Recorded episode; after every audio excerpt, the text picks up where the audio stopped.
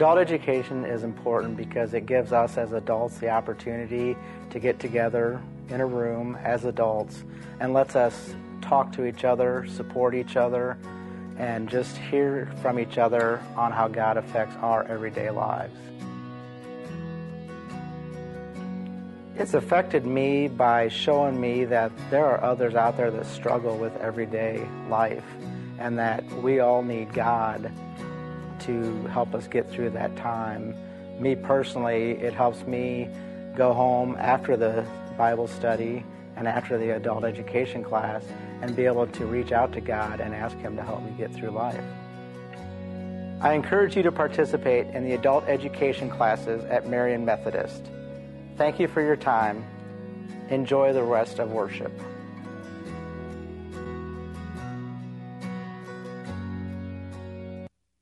So uh, I just want to echo those things. We there's a lot of energy happening around our adult education this time of year, and this has been a great year. We've got classes that are just exploding.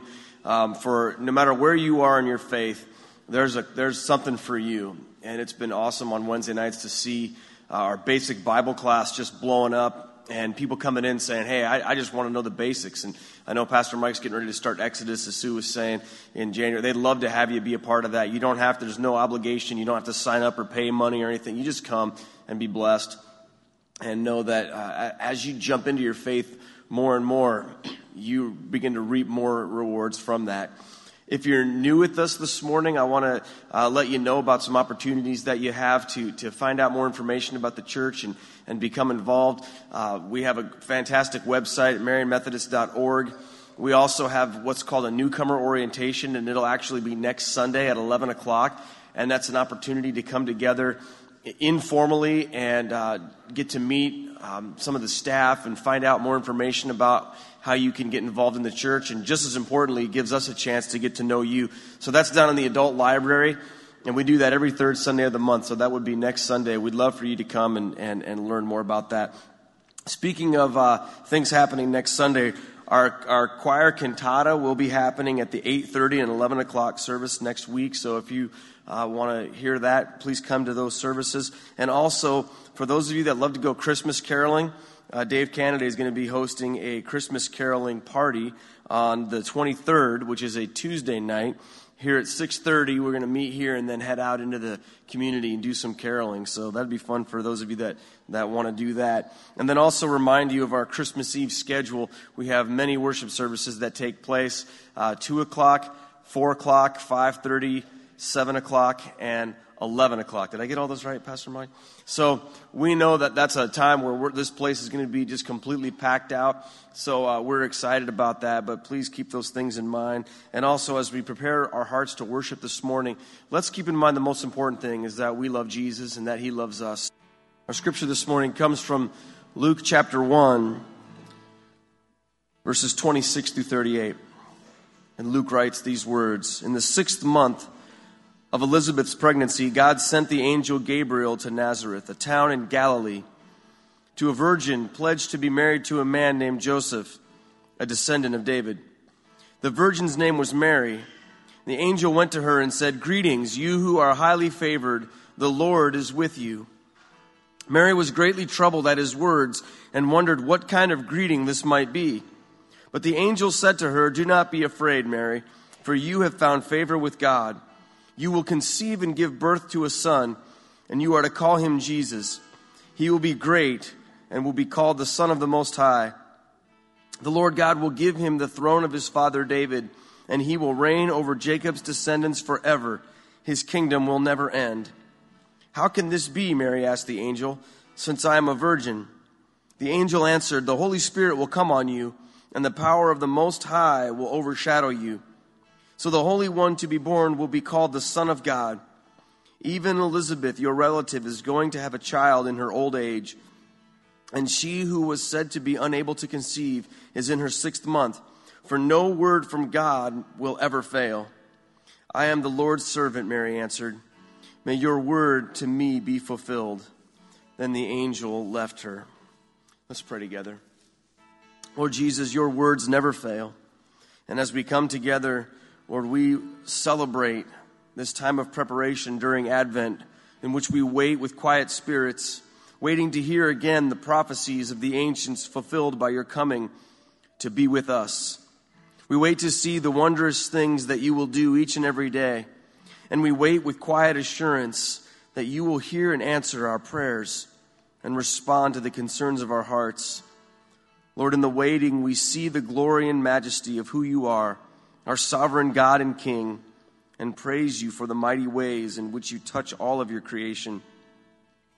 Lord, we know that in all circumstances our lives are here that with you and you rejoice with us in times of celebration and happiness and to hold us close in the days of pain and sorrow. We are so grateful for your presence during these times and for the people you place in our lives to be your hands and feet in our moments of joy and sadness. Lord, today we pray for all your people, specifically Kurt Musser, as he recovers from surgery. We pray for a speedy recovery and healing for him, and also for Charlotte Somerville, Ron Wood, and John Fowler, who were hospitalized this week. Lord, we lift up Kathy Labs as she mourns the death of her father, and for Tim Beertzer as he mourns the death of his brother. We ask that your spirit of comfort and peace be with them and their families. Lord, help us to be vigilant in our waiting this Advent season, but not passive. Show us those people and circumstances in which we can reach out and extend your love and mercy to those who are in need, to those who are hurting, and to those who need to know the good news of your coming and your coming again. Lord, we lift up all these things to you this morning the prayers of our hearts, and the prayers we lift together for our community, for our church, and our world. Lord, we pray for Pastor Mike as he prepares to come to share this message with us. We ask, Lord, that according to the mighty name of Jesus, you would bless him and bless all of us as we pray together the prayer taught to us by Jesus, our Father, who art in heaven. Hallowed be thy name. Thy kingdom come, thy will be done, on earth as it is in heaven. Give us this day our daily bread, and forgive us our trespasses as we forgive those who trespass against us. And lead us not into temptation, but deliver us from evil. For thine is the kingdom, and the power, and the glory forever. Amen. Oh, Jesus, we owe it all to you. we come before you now, faithfully gathered in awe of this great miracle that you have given us. We pray that as Pastor Mike delivers the word from your word, that they would touch our hearts and that they would bring us closer to this miracle of Christmas. In your name we pray. Amen. Amen. Well, good morning to you all. So glad to be here. We are a church that didn't begin yesterday. We're part of a worldwide church that has many traditions and parts to it. One of those traditions in the Christian church is seasons of the year. And right now we're in the holy season of Advent. And as you might have noticed, Pastor Keith uh, came up and, and made a demonstrable uh, sign of that during the, one of the, sing, the scene of one of the uh, hymns uh, by lighting the pink candle, the third candle on our Advent wreath. This is the third Sunday of the four week season of Advent. And so we light the pink candle because in the Christian church, traditionally, um, pink has been the color of joy. And so this morning we light the pink candle as a symbol of Christ our joy, and may the joyful promise of his presence call us to rejoice in the hope of our salvation. in 1992, pardon me, Had nothing to do but talk all day, and my voice doesn't want to help. All right. In 1992, I was the campus minister at Simpson College in Indianola. It was summertime, and I was minding my own business in my office when one of my students budged in right in the middle of the day and said, Pastor Mike, what are you doing this week? I didn't know what he was asking, but I was thinking I was going to do something other than what he was going to ask me next. I says, What do you need, Matt? He says, Well, he says, I'm at summer games at Wesley Woods. And that's a camp you've never heard of, but our camp pastor got sick and had to go home. Can you come be the camp pastor for a week? And I said, What's a camp pastor have to do? He says, Not much. I said, Well, I'm qualified for that. he says, You have to preach a couple times and just kind of make sure we don't burn the camp down. I said, All right, I'll come. So all those years ago, I went out to Camp Wesley Woods, and of course it was hot, and there was 150 kids there or whatever. And all week long at summer games, they're jumping around, dancing around, doing all their kind of things. They have worship that's pretty contemporary in its style. And then it comes to Thursday, and I got to tell you, everything changed in those days at summer games on Thursday because that was the night where the crucifixion pageant was going to be held. And I said, wow, you guys are starting, all these college students, like, tonight's Thursday, today's Thursday, we're, they're excited. It was like there was a drum beat all day long, steadily getting faster. I said, Well, what's so cool about this? Say, oh, you'll see. I said, Am I preaching like, oh no, a guy named Stan is coming. Now, some of you have been here a long time, you know who Stan is. He was the pastor who preceded me.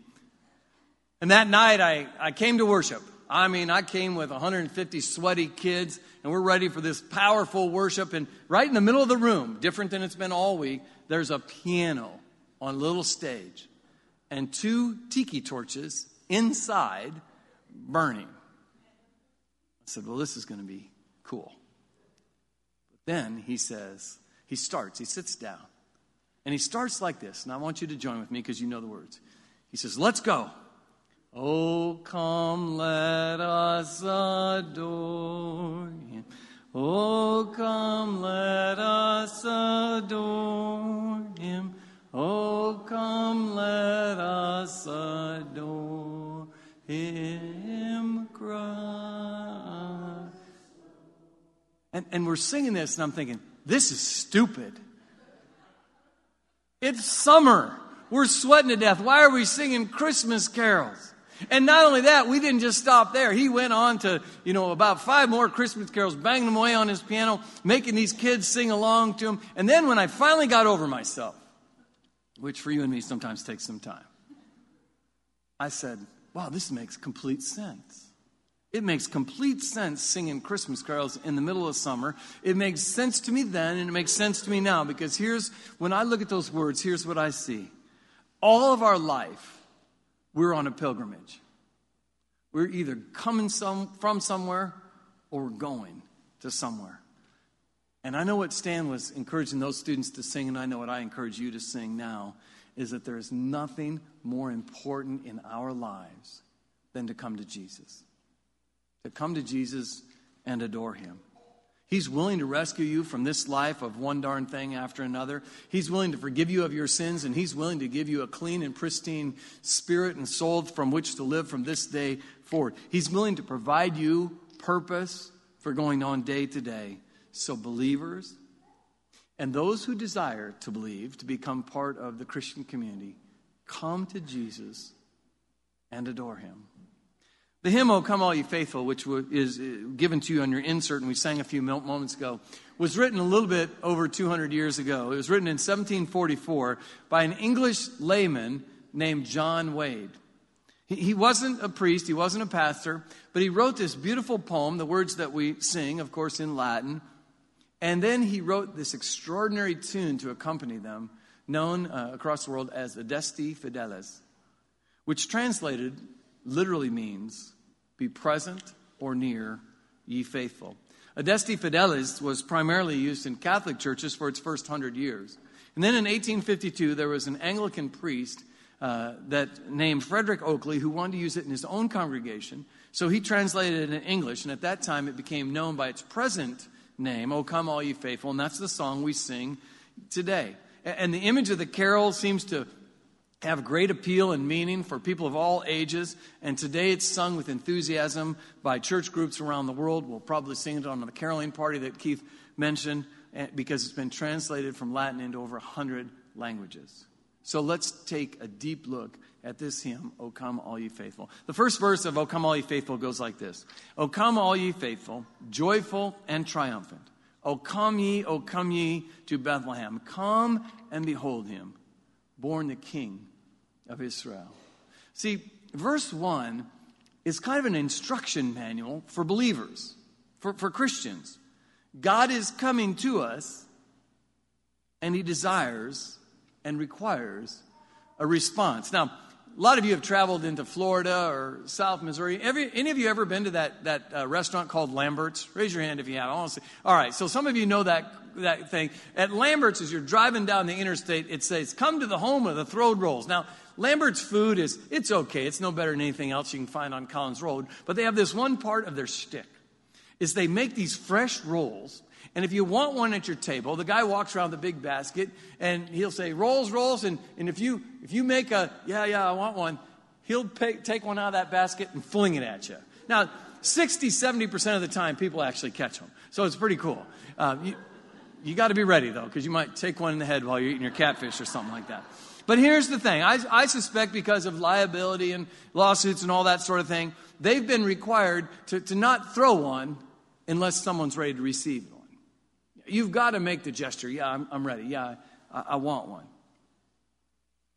The Holy Spirit, in a much more potent and powerful way, works like that. Elizabeth, pregnant with John the Baptist, a woman that had become pregnant in her older age, is meeting with Mary, the virgin that's engaged to Joseph. And she's telling her what's happening. And she says, The Holy Spirit will come upon you. And Mary's response is the same response as all Christians everywhere are supposed to have. She simply says, I am the Lord's servant.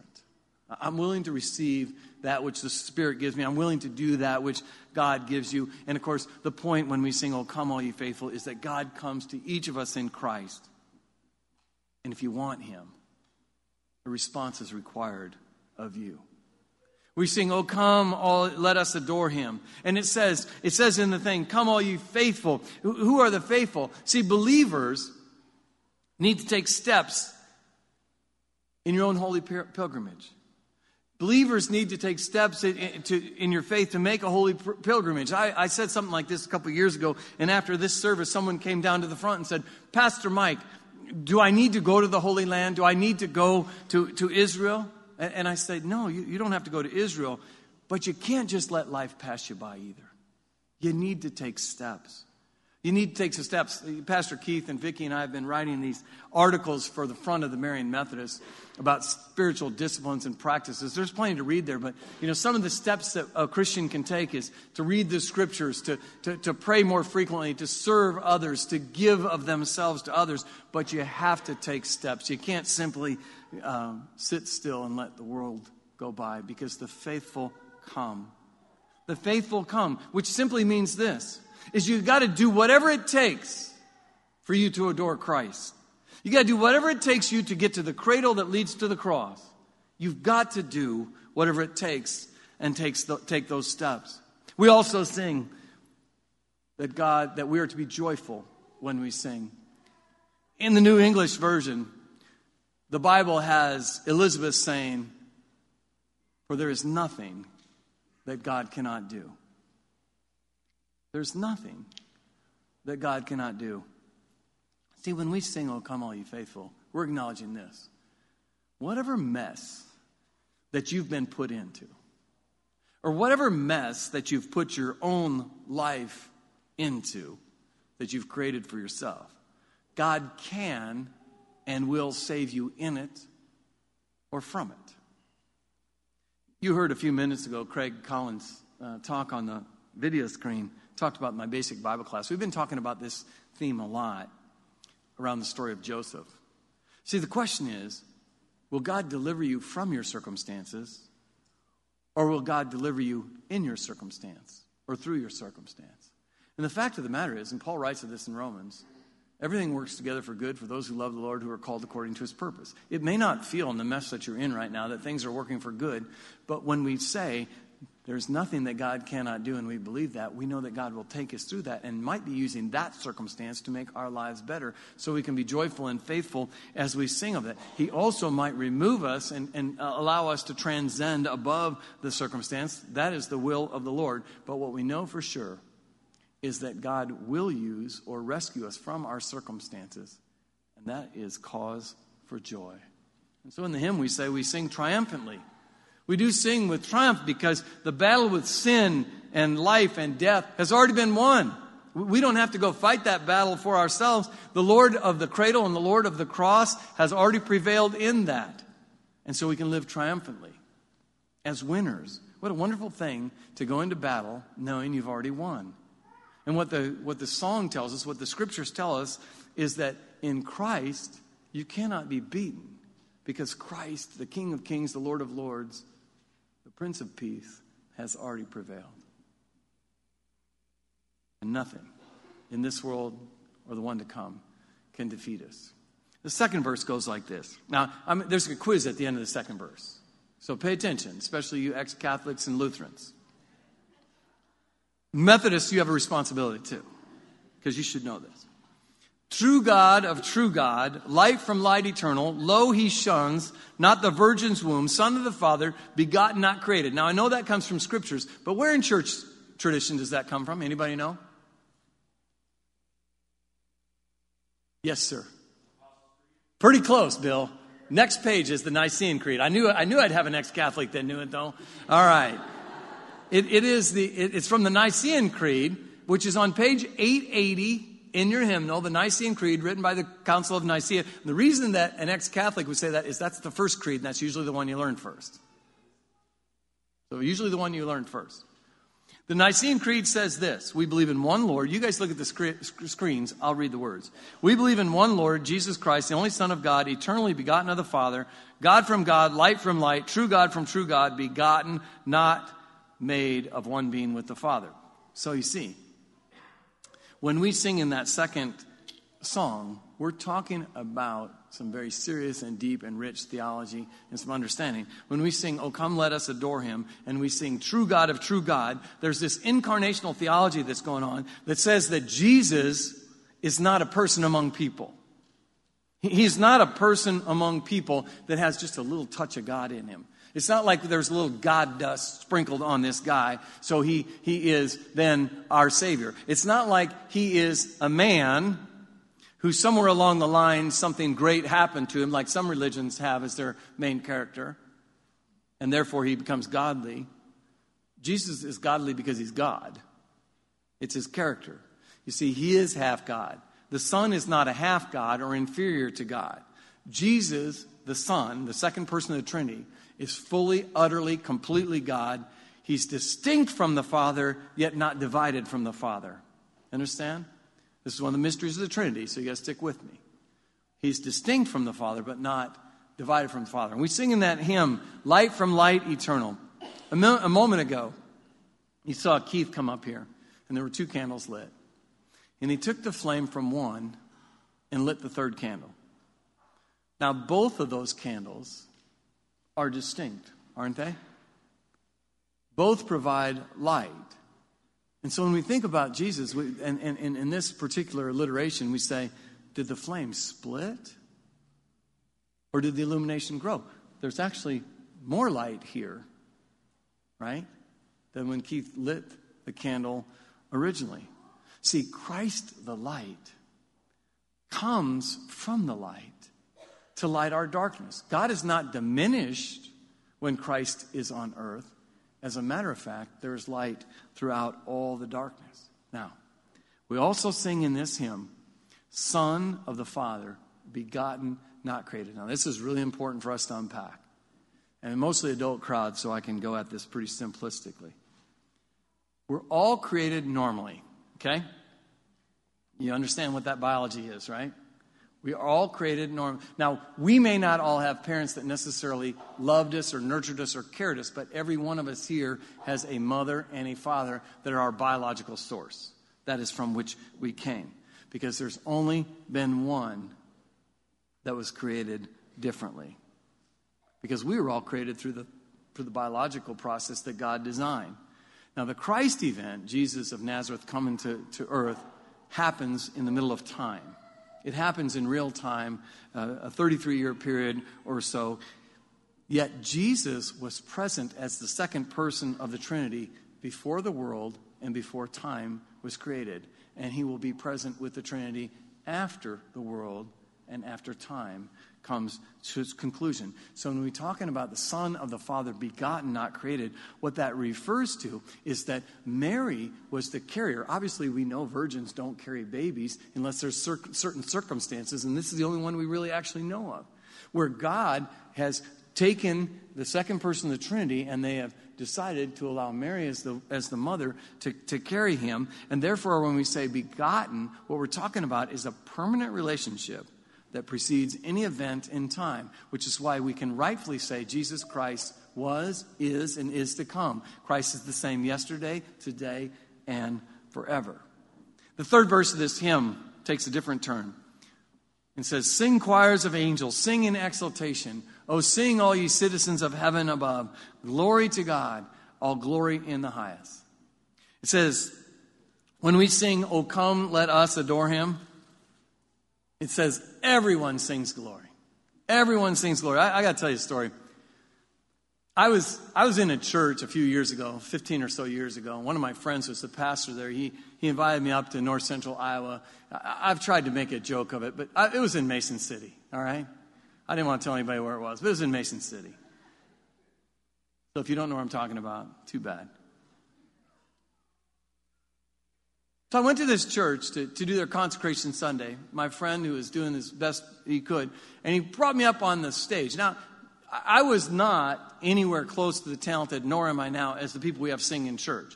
I know from time to time the pastor gets cast in lead role, you know, of lead singer, and all I can say to every congregation ever that's ever had me in that role, sorry, you know, because that's not my main skill, that's not my main asset. But in that particular congregation, as Doug and I stood in front of several hundred people in this beautiful old sanctuary with a great big pipe organ going, I'm singing to my heart's, you know, as loud as I can. Doug's singing, and I'm about three verses in. I'm like, I can't hear any of them singing. And I looked down at them, and they just looked like a bunch of frumpy grumpies. And I turned to him and I said, They know they can sing out loud, don't they? He says, I don't know if they have them in it. And I said, Doug, everybody's got it in it. And I'll prove it to you. Watch this. I was at Kinnick Stadium earlier this year. Maybe some of you have been there too. And there's kids at each corner of that stadium. And at a certain point in the time, usually in a TV timeout, one of them picks up a big flag and he says, and he waves it in front of them, and all of them on this side say, I. And these ones over here say, Oh. And these ones, All right. So you know that. And if you go to Iowa State, if you, if you go to a Cyclone game, you got, the, you got the students at both ends. I was in Hilton not too long ago, and one group of students go, Cyclone! And the other end goes, Okay, so you know it, all right? so you've got all this in you. So, so the thing I said to my friend Doug on that, on that chancel, I said, why don't they put some pop into their praise? And he says, I don't think they have it in them. And I said, I know they have it in them. I just proved that you have it in you. IOWA, Cyclone Power. If we can yell some praise that way, we can some, put some pop into the singing that we do in here. You're not going to sing any worse than me, I guarantee you that. But when we sing, we're to sing in exaltation. We're to show some lively, triumphant joy. We're supposed to rejoice exceedingly in elation and jubilation. And it's all about praise, not pitch. We just sing glory. And I love this second verse, this third verse, where it says, Sing choirs of angels. It means everyone sings glory. Not, not, not only does everyone sing glory, it sings everywhere glory is sung. See, angels are to sing glory to God. Now, angels aren't us. None of us can become angels. Angels are eternal beings that are created separately as messengers and servants of God. And in this hymn, we sing some biblical truth which is to say, they are to exalt God. Now, then the hymn says, citizens of heaven above. That includes the angels, but it also includes the saints of God. Now, the saints of God are the eternal souls of human beings that have experienced human death, and because they receive Christ in their life, are present to exalt God then. So, as we exalt God now and put some pop into our praise, so shall we then, because you see, we're part of a choir that's going to be singing for a long time. So we need to get our hearts and our minds around praising God with some real pop behind it. Now, the sixth verse is where I want to go because the fourth and, fourth and fifth verses are, are verses that are traditionally attributed to, to Methodists, that we've put those in our particular hymnal. The, the traditional fourth verse is, is this verse, O come, uh, of, O come all ye faithful. Yea, Lord, we greet thee. Born this happy morning, Jesus to thee be all glory given. Word of the Father, now in flesh appearing. This is the Christmas verse. This is the Christmas morning verse. When we sing, Oh, come, let us adore him, we say, Word of the Father, now in flesh appearing. The promise that was once heard and only heard, the promise that was once only passed on from generation to generation, now comes to life in Jesus Christ. The hopes of all the faithful of hundreds, maybe thousands of years, every prophecy ever written is now fulfilled in three dimensions in the person Jesus, who we call Christ. So we sing out. We're the Father now flesh appearing. We greet God with glory. Now, don't make it hard. We sometimes want to make this so complicated. Just party. Just celebrate. Greet and treat God as the one and only. And it's a happy morning we sing because, man, oh, happy day. This is basic scriptural message. Once we were a people that was far off from God. But God, wanting us to be with Him, came in Jesus Christ. Once we were separated, but God now has come to be with us. Once we were no people, now we are God's people. And let your happiness go way beyond properness. Sing praise and glory to Him. And the chorus, Oh, come, let us adore Him. Oh, come, let us adore Him. Oh, come, let us adore Him.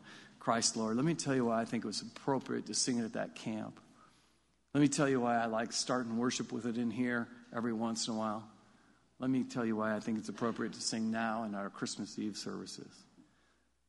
Because there is nothing anywhere that's more important to the human life than to come to Jesus.